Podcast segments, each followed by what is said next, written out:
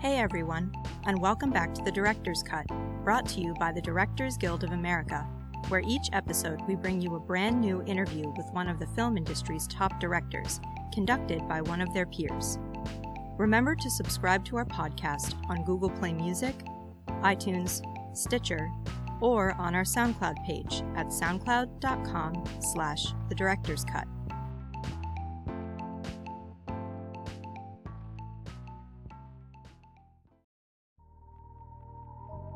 This episode takes us behind the scenes of Chilean director Pablo Larraín's new film Neruda, which was screened as part of our Global Cinema Series. The Global Cinema Series aims to spotlight landmark foreign films for DGA members and guests by presenting screenings of contemporary, classic, and independent films, as well as conversations with their directors.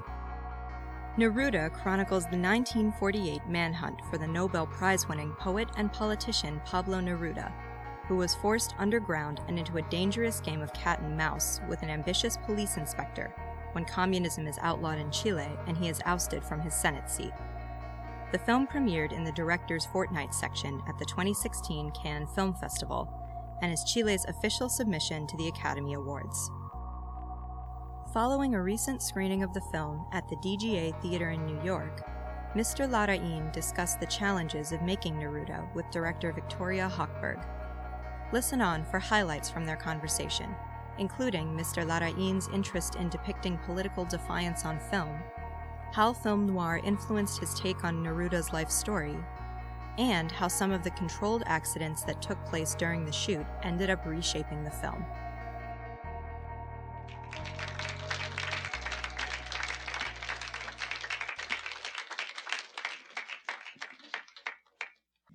Right, so this is clearly not a standard biopic.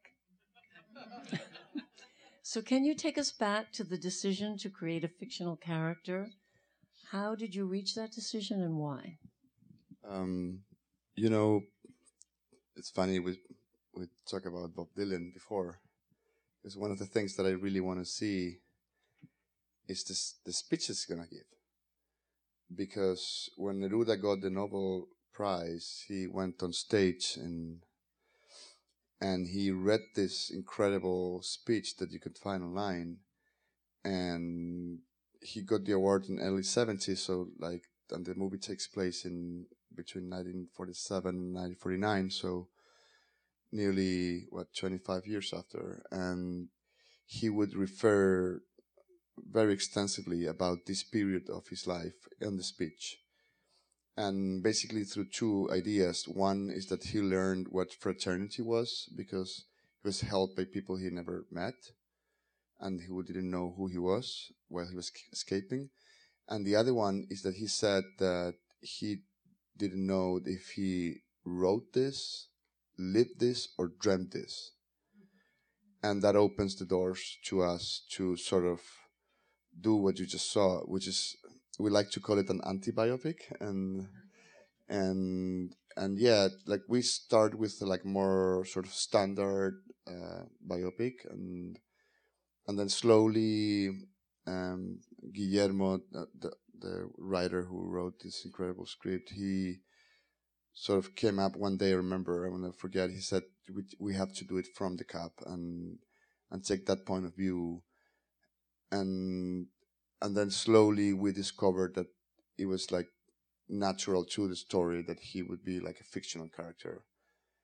And it's very hard to it's very nice to talk about this because you just saw the film but when you do press it's very hard to talk about it because you just not only spoil the film but you talk about something that's very hard to understand you know when you just talk about it. But it's basically the logic of of fiction and and there's also like a little key here. I don't know if you're aware more or less about Latin American literature, but there's a, an Argentinian writer called Jorge Luis Borges who um, did a very wonderful work over fiction and fiction and sort of the meta the, the, the meta limits on, on fiction and he and another guy another writer sorry um, who was Al, Al Bioy Casares they both together um, had a published company who had published uh, crime novels, which were the novels that Neruda was reading back then. and that we used in the fiction as the the clues that he would leave to the cap. So it's very connected to also to that writer who inspires us very much. Well, actually, that leads me to my next question. we like to think that Hollywood invented film noir, and especially the noir detective, which Oscar Peluchonneau, Gael Garcia Bernal play so well. So your film also uses the noir technique of voiceover, like the William Holden Sunset Boulevard, you know, how did I get here? My face down in a swimming pool opening. Can you talk about your approach here with these noir elements and why you thought this would be fun to do in a story about Neruda? Sure. What what what happens is that I I think that what's so interesting and and amazing in, in, in those movies and, and that the, the period of, of the American history um, is that they were like uh, I'm thinking on Hitchcock also okay. a lot and and I don't know when I see those films it it it it feels to me that they were like these old illusionists and like old magicians so that like somebody's like pulling a rope, another guy's like moving the light, and somebody just putting smoke, and there's like a black curtain. It's like everything is there. It's very sort of handcrafted, and they create an illusion and and with very simple elements, and they play with it. And at some point, the lights come up, and you say, "Oh, I'm at the cinema," you know, and and they create so such a beautiful things where with very sort of basic elements and and we went out and we uh, shot a lot of backgrounds that later we project over the yeah. cars right. and and we did uh, matte painting there's a lot of matte painting in here like there's some 3d but like, there's a lot of things that you do by hand that people were like artists were actually painting the backgrounds that we had on on the background some of them were like made with a green screen and some of them were like made live. So we would like have windows and the background was like a painting, you know, and like and like artists would go and paint a very big oil and and and we would put it outside of the window just for the fun. And then the guys from you know special visual effects will show up and say i can do it in a minute. We just put it in a green screen and I'll make it, it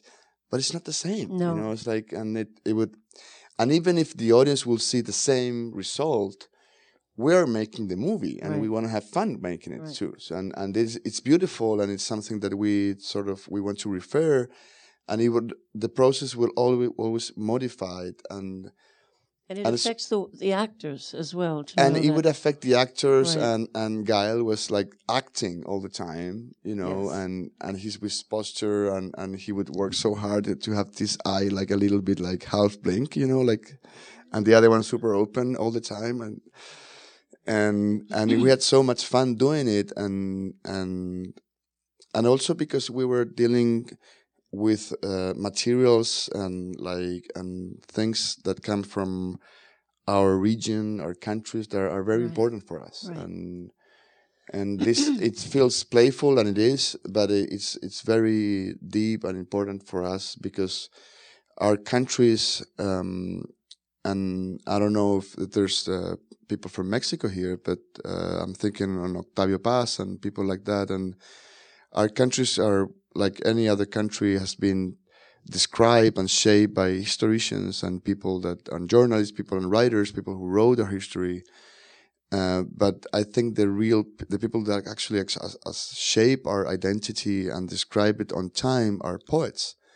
Like our poets are so so important to us. And i'm not thinking only in pablo neruda but also in gabriela mistral and nicanor parra and a bunch of them that, that's sometimes still alive and working and writing so we understand reality and memory and past through our poets mm. so this movie is uh, it's very meaningful for us in in, in many levels right. well just a note about craft um, we've had a lot of directors here but Pablo was one of the few who came early to do a sound check, and it was so gratifying to me because that attention to craft and to detail is is is very important for us as directors, you know.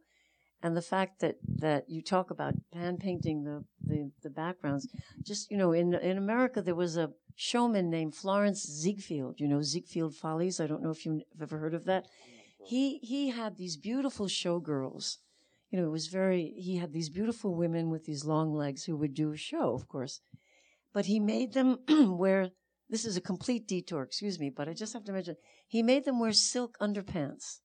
He could have had cotton underpants, but they had to wear silk underwear because he said women who wore silk underwear walked differently from people. I didn't who, know that.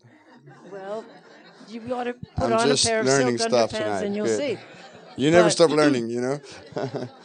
But uh, the, the, I love that story because that's what we. That's why we're here making movies because of that you said kind of silk, right?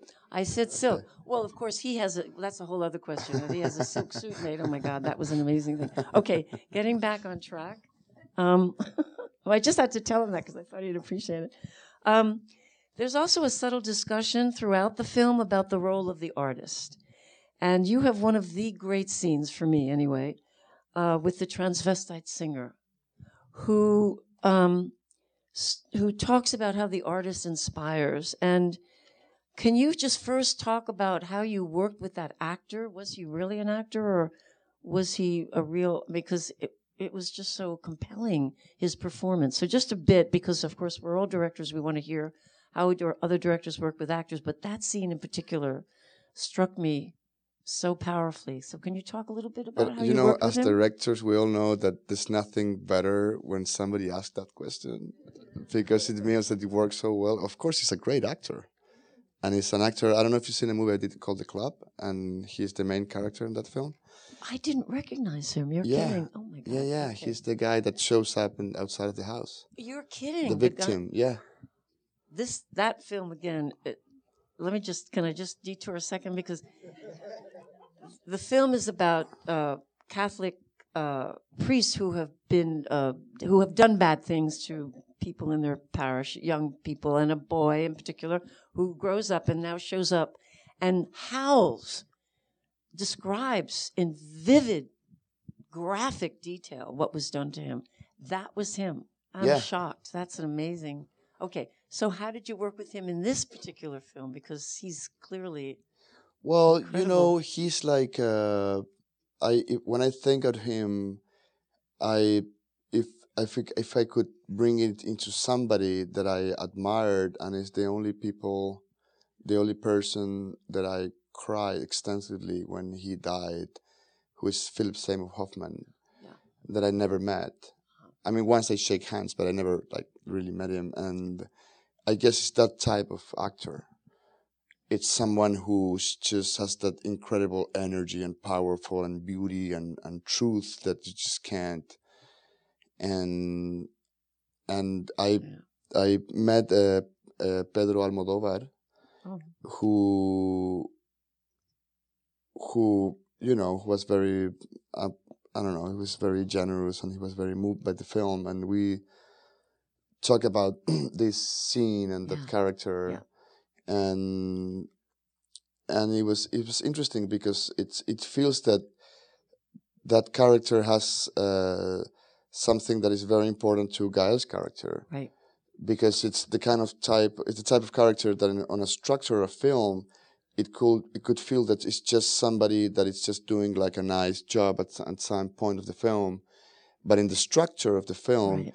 it's someone who just provokes the desire on Ex- character Right. right. so it's a it's a, like a hiding key on the film Exactly. Right. so it's someone who just apparently is just another sort of part of the journey uh, of of Neruda's charac- uh, character right. and and also of Gael's character, the Prussiano. But at some point when he says to him, sorry my words, but that's what he says, is like you fucker, you will never get what you know what an artist is Right. You dog. and then we have this cut to Gael, and it's like a track into him to his face, and he's just like so like whoa, you know, and that's challenging for him. And to me, it's like a key moment when he decides to go after all the way to to his own creator. Right. And then the the lines that the singer says to him are repeated in the end in Gael's uh, voiceover. Am I wrong in that? He's he Yeah, well, that's one of the most famous poems from Neruda. oh, I can yes. Uh, he touched the- me. I- I- He's he. We became one. I want to sleep in his bed. No, it's like it's called uh, it's it's funny. It's something that Neruda wrote when he was twenty years old, yeah. and it's uh it's the love poems, and it called it's uh the the book is called uh, twenty love poems and one desperate song, and that poem, which is I can write the the saddest line tonight. It's uh, Oh, one oh, of the that- you know it's the, the most right. well known. So it's it's what he asked him to to say, say. and when Luis Gnecco, the actor that plays Neruda, was saying it to him. Uh, Roberto, who plays the the transvestite, or just kissed him, and and it I, I never asked for that. That and- was an improv. oh yeah, from Oh, him. That's And then what if you if you see that you get to see the movie again, you will see that he kissed him, and then Luis, the actor, is just in shock. You know, it's like I just been kissed by Roberto. You know, it's like, and he just kissed him, and then so we kept the shot as long as we could because like the face and uh, he's so shocked, and so I figured it would be like that if he was does it to you. You know, yeah. and so and yeah, it was like, and Roberto's like that. He's someone who's super wild and and and is the type of actor that one he's connected with it, you you know as a director that you have to give him space. go, right. Yeah, right. Let him play. Yeah. Well, um, okay, that scene again. I, I- I'm so glad you said what you said. That it's, it's such a key scene. I wrote, and the scene is key because the first singer, at first, the singer's afraid to say he did. He says, "I didn't know he was a communist." He tries to say, "No, no, we didn't have any connection." And then, the more he talks, he slowly begins to confess his admiration for Neruda, and that they sang together and they he touched they touched each other. They were equal. So art makes him brave. It seemed to me in that scene. But And- I have to tell you something. Sorry to interrupt, but there's a scene that we took out Oh, yeah. that it was a scene be- in between uh, Neruda and and him. Oh, before the sorry. cap and that scene is when they talk and a lot of things happens and so we took it out and it was much better because it sounds like the that roberto is like setting up a story for the cup and now in the film It's right. but it was really it, it had that it's the kind of things that happen in the, the editing room that you just take out something and then you connect these two dots and the meaning would just change in an unexpected way right. and it was just much It better is. without it yeah Well, my question was um, this confession te- seems to be an act of political defiance. So, what I wanted to ask you was could you talk about why this political defiance is so important to you in your own art, in your own work? Well, I think it's what's what's going on. It's like um, I I don't know. I made seven movies and five of them a period, so it's annoying that you can just grab the camera and go to the street. But but there's something that it keeps sort of capturing in my imagination and my interest in, in cinema and politics. It's the fact that it's very hard to go back then from today and try to to wear those shoes and think what they thought and the way they did. Is that modernistic world. We have to remember that this is right after second world war. Communist communism was a real option. More than half of this planet was communist. The cold war just just starting. This is 10 years before the cuban revolution I we keep talking about this with Gael. Gael did motorcycle motorcycle diaries. Remember that film? And it's when Che Guevara and his friends would go all over Latin America on a motorcycle. When they were doing that, this movie or this this the stories of the cinema was happening. It's the same year, and so the world was being, especially in Latin America, was being reshaped, and and we have the ad- advantage of time. We can be naive and sort of deny that we know what happened, and we know when the the, the what what happened in Cuba. We know what happened in Chile, in Mexico, in Latin America. We know when the, the wall fell down in in in in Berlin. We know how this country helped to through the CIA to make the coup happen, and then to help Pinochet to you know to go out. We I made a movie called No about it, and so it's like how the world's been sort of changing, and we know that, and we can't ignore it, and and I think there's a lot of uh, beauty, and and I think it's very interesting to me to sort of dig in in those subjects, knowing what we know, and and and assuming that we have that information and try to understand them. And especially when you're dealing with someone who is a poet and who is someone who would be a very rare and weird person if nowadays he would be active for because for instance the book that he wrote while escaping el canto general the general song this is the one that we see which is by many experts um, for sure the one that gave him the nobel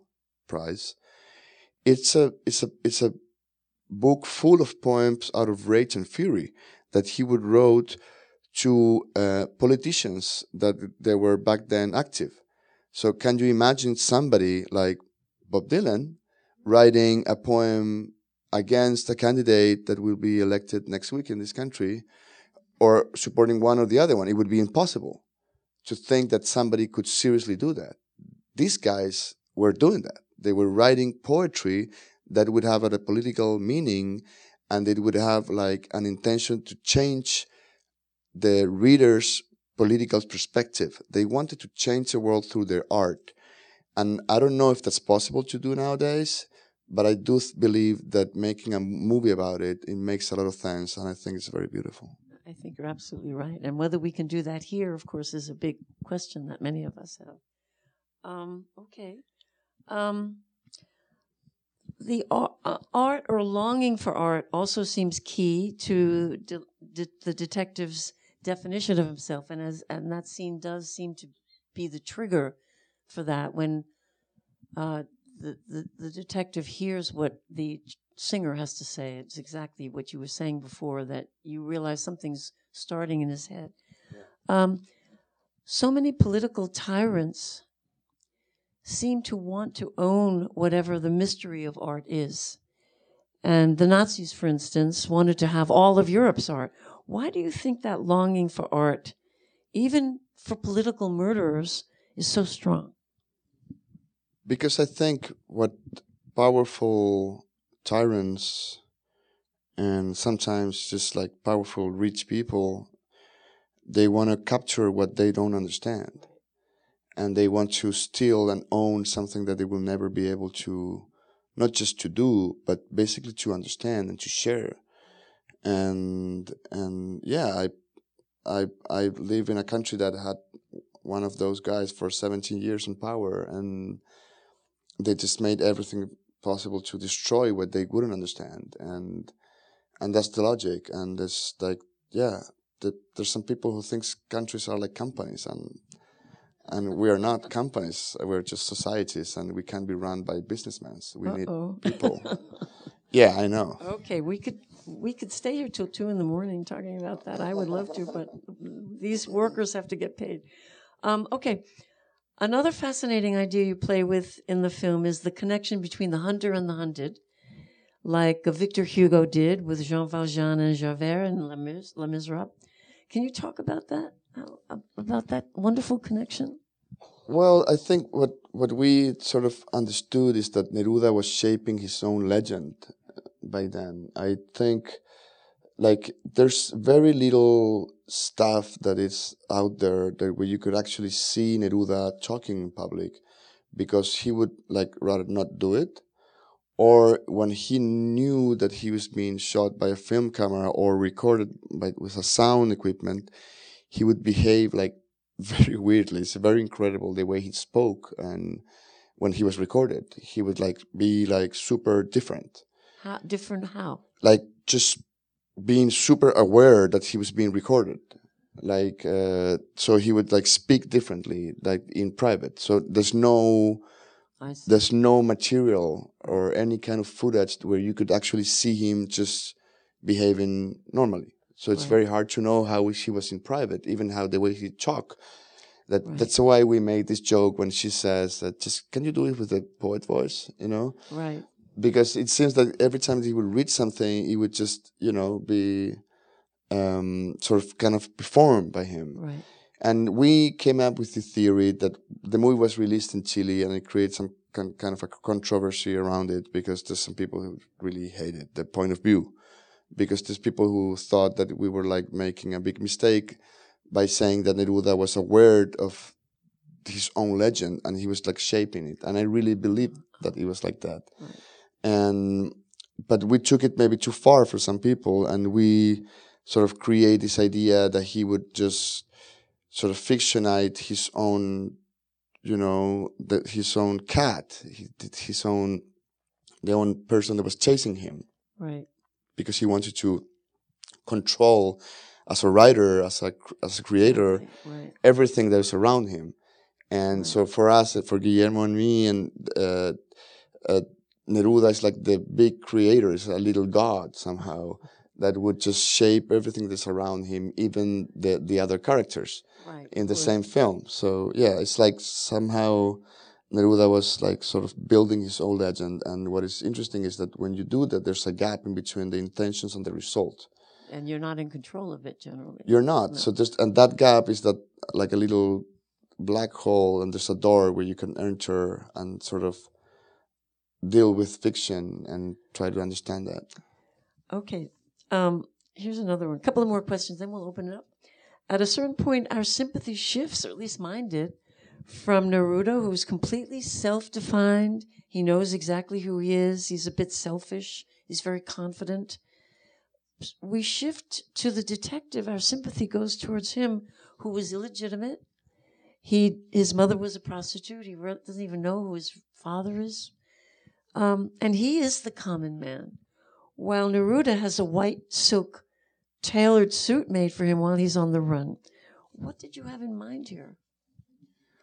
Well, you know, it's it's uh it's interesting because if you look it from the perspective that Neruda actually wrote everything and create Gael's character, Peluchonneau, you would understand that he wanted to have a guy who would come from where he comes and would mean what it means. And so he didn't create a, a, a chaser that it would be somebody that is not the kind of people that he was protecting. And I can tell you that um, actually, a month or three weeks before we start uh, shooting and we got into production, I got a call from Gael and said, you know, we should maybe have this guy to be a bastard, the son of a prostitute. That's it's, it's Gael's idea. Mm. And then I called Guillermo and said, you know, uh, Gael has this idea. Like, what do you think? You know, and he was like, it's amazing. And then, and he got into the script and sort of Yeah. uh, reshape it and, and, and it was so beautiful and and somehow I don't know the movie uh, like we had a very strong script but it was like somehow shaped like that the whole process uh, and I'll give you an example for example we shot the police station it's a school um, it's an old school that the, the, like the location worked for us but it had a statue of the founder of the school in the middle Oh. and then I asked the people to just can just remove it and get rid of it because I don't want to see it because we want to we will plan this shot and we will see it. And the guys came in and said, no, it's like steel and it's like marble. We we can't move it. It's just here, and they won't allow us to do it. And we we really insist, and they just didn't allow us to do it. And then I called Guillermo and said, we have this statue. Can we make him his father? You know, and and we just changed the the sign and and put another Great. plaque That's great. but it's just like it's just the pretty much the whole process not all of it but a lot of the process was made like that and and we had like different um, scenes for the snow sequence and we went up to shoot it and and this is not relevant you know we we had a limited amount of time and we had to deal with uh, and and then a storm came in and we had to we couldn't shoot and and I was desesperated. I'm I'm sure you guys experienced that when you have a team of people and you can't just go out and shoot. There's nothing worth for that. I was just crying in the room, you know, in the hotel. It was just I laugh now as you, but I believe me, back then it was terrible. And and then just the sun came up, and I didn't want to have a, like a hallmark like postcard, and like you know because it was just too beautiful and and we waited and then we had the proper conditions and and I we were Guillermo lives in New York and I was just on the phone with him for hours so reshaping the film because it was not exactly as it's meant to be because there was no storm so he, they, he wouldn't be cold he, wouldn't be cold he was not desesperated. So where's the problem? And so we had to adjust a ton of things while the movie was being made and and yeah it's like some kind of a controlled accident. Well, those are the best kind. Yeah. I mean, if you can figure out how to make the accidents work, it's really exciting. I think. Okay, w- one more, I think, and then we'll open it up. Um, um, the film also starts to have some meta qualities. In other words, the idea is who is writing the story, who controls the narrative. So this is wonderful. This the is the protagonist writing it, or is the so-called antagonist or secondary character writing it. And then the characters argue about who's the lead and who's not. This kind of playfulness is very, I, to me, is very pleasing to this audience anyway. I can imagine the rest of us liked it. Can you talk about this idea? This is fascinating.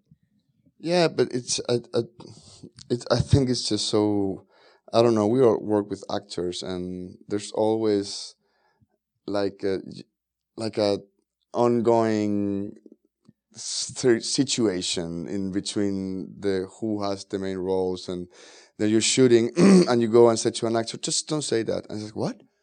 You know, you take a line out of them and it's just, they feel terrible. That, that, you know, and, and, and there's always like a, a struggle on, on who's who and who's saying what. And, and we thought it was just a beautiful motivation for a character that at some point and especially the way she does it, she's so great. Uh, Mercedes Moran, the actress plays Delia, Neruda's wife, that she goes and says, "You're just sex. We're all been written. You know, we're you're just secondary. We're all around him. Just take it, assume it. You know, it's gonna be like that. You can't do anything." And then he goes, "Are you fiction?"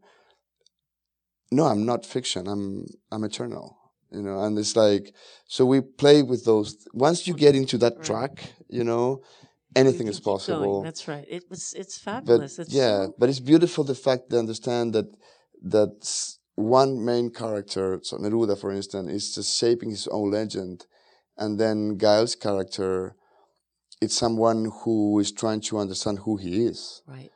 So it's in this existentialism. Sorry, that word is so hard in English trip and oh, existentialism. Yes. Yes. Okay. You see, it's hard. It's hard okay. for me too, right?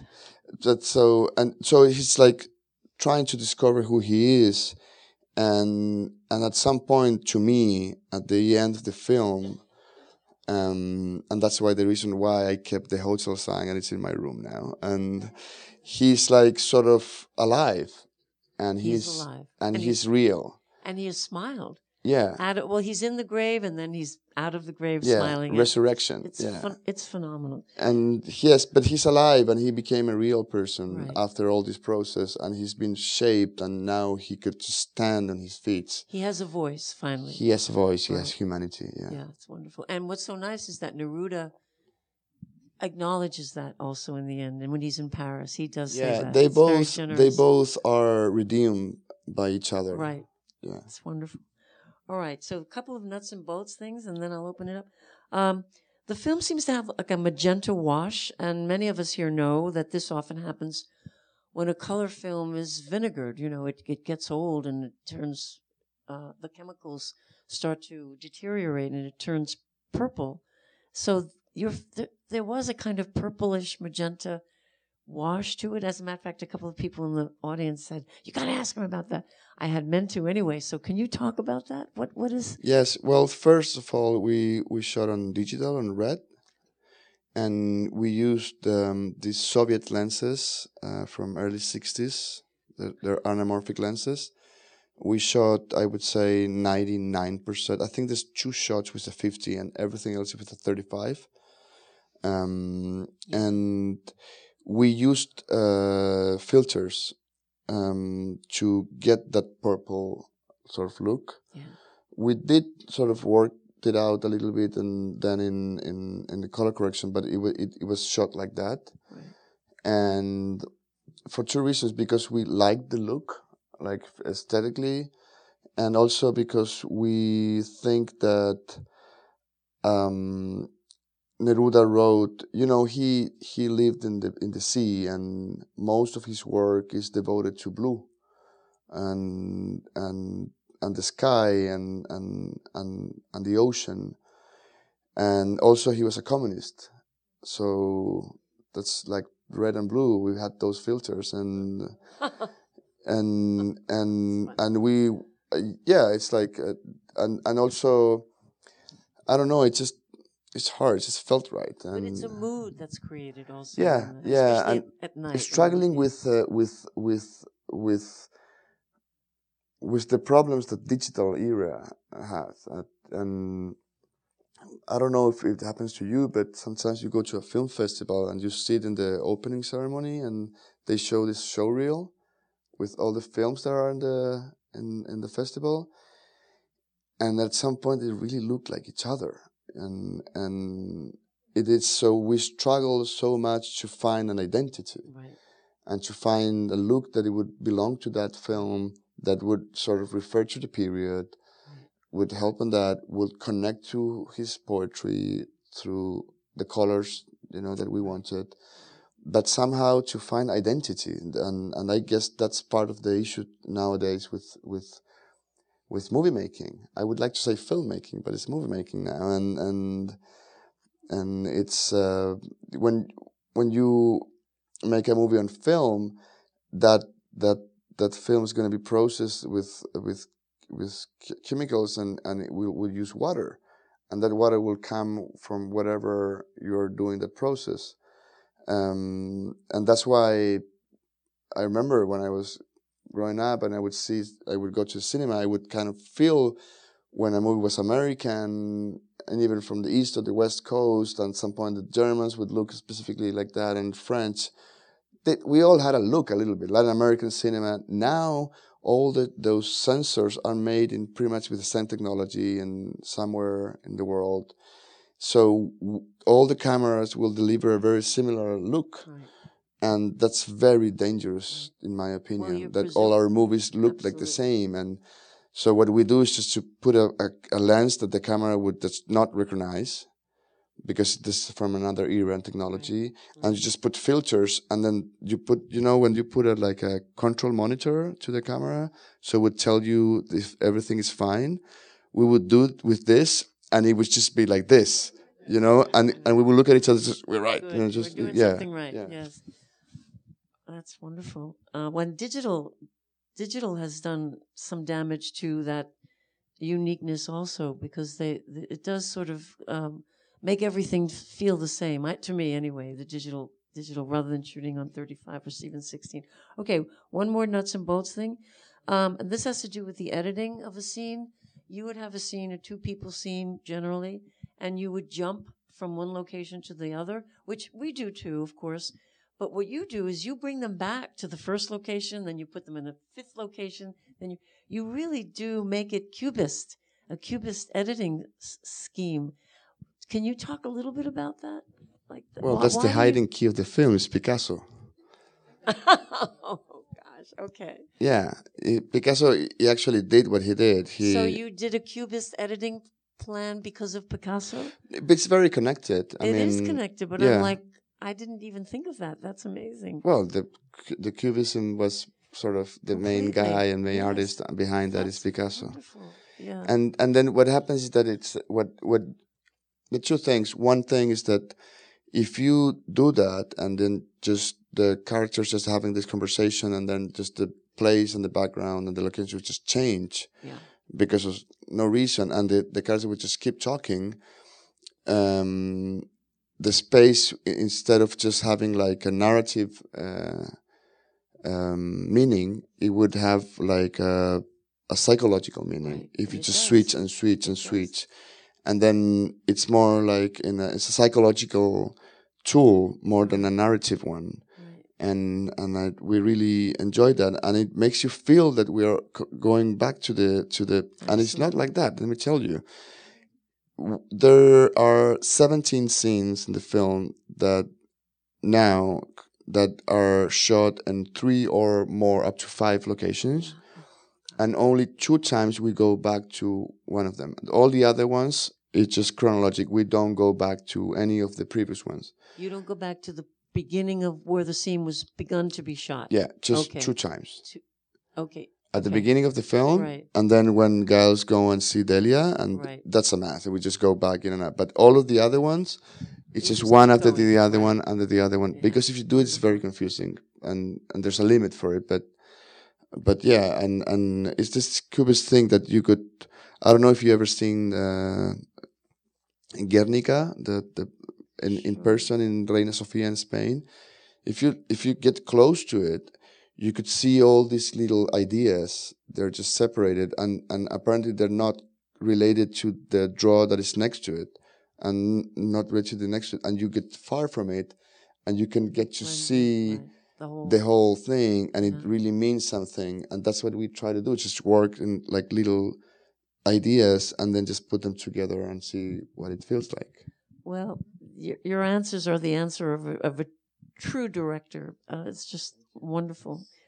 Okay, well, thank you so much. I, I highly recommend that you see Jackie, especially this week, considering what's going to be happening a week from tonight.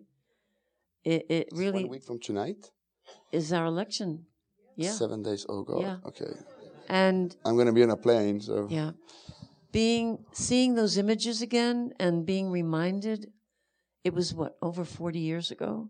Yeah. It it's very powerful and of course as a the directing is magnificent, but that topic in particular is very important for us. So I highly recommend of course it's brilliantly directed. yeah, I highly recommend you go and vote as well. Oh, and vote. Oh my god, yes. yeah. So thank you so much. Please, This thanks for having really me nice. here. Thank Okay. you.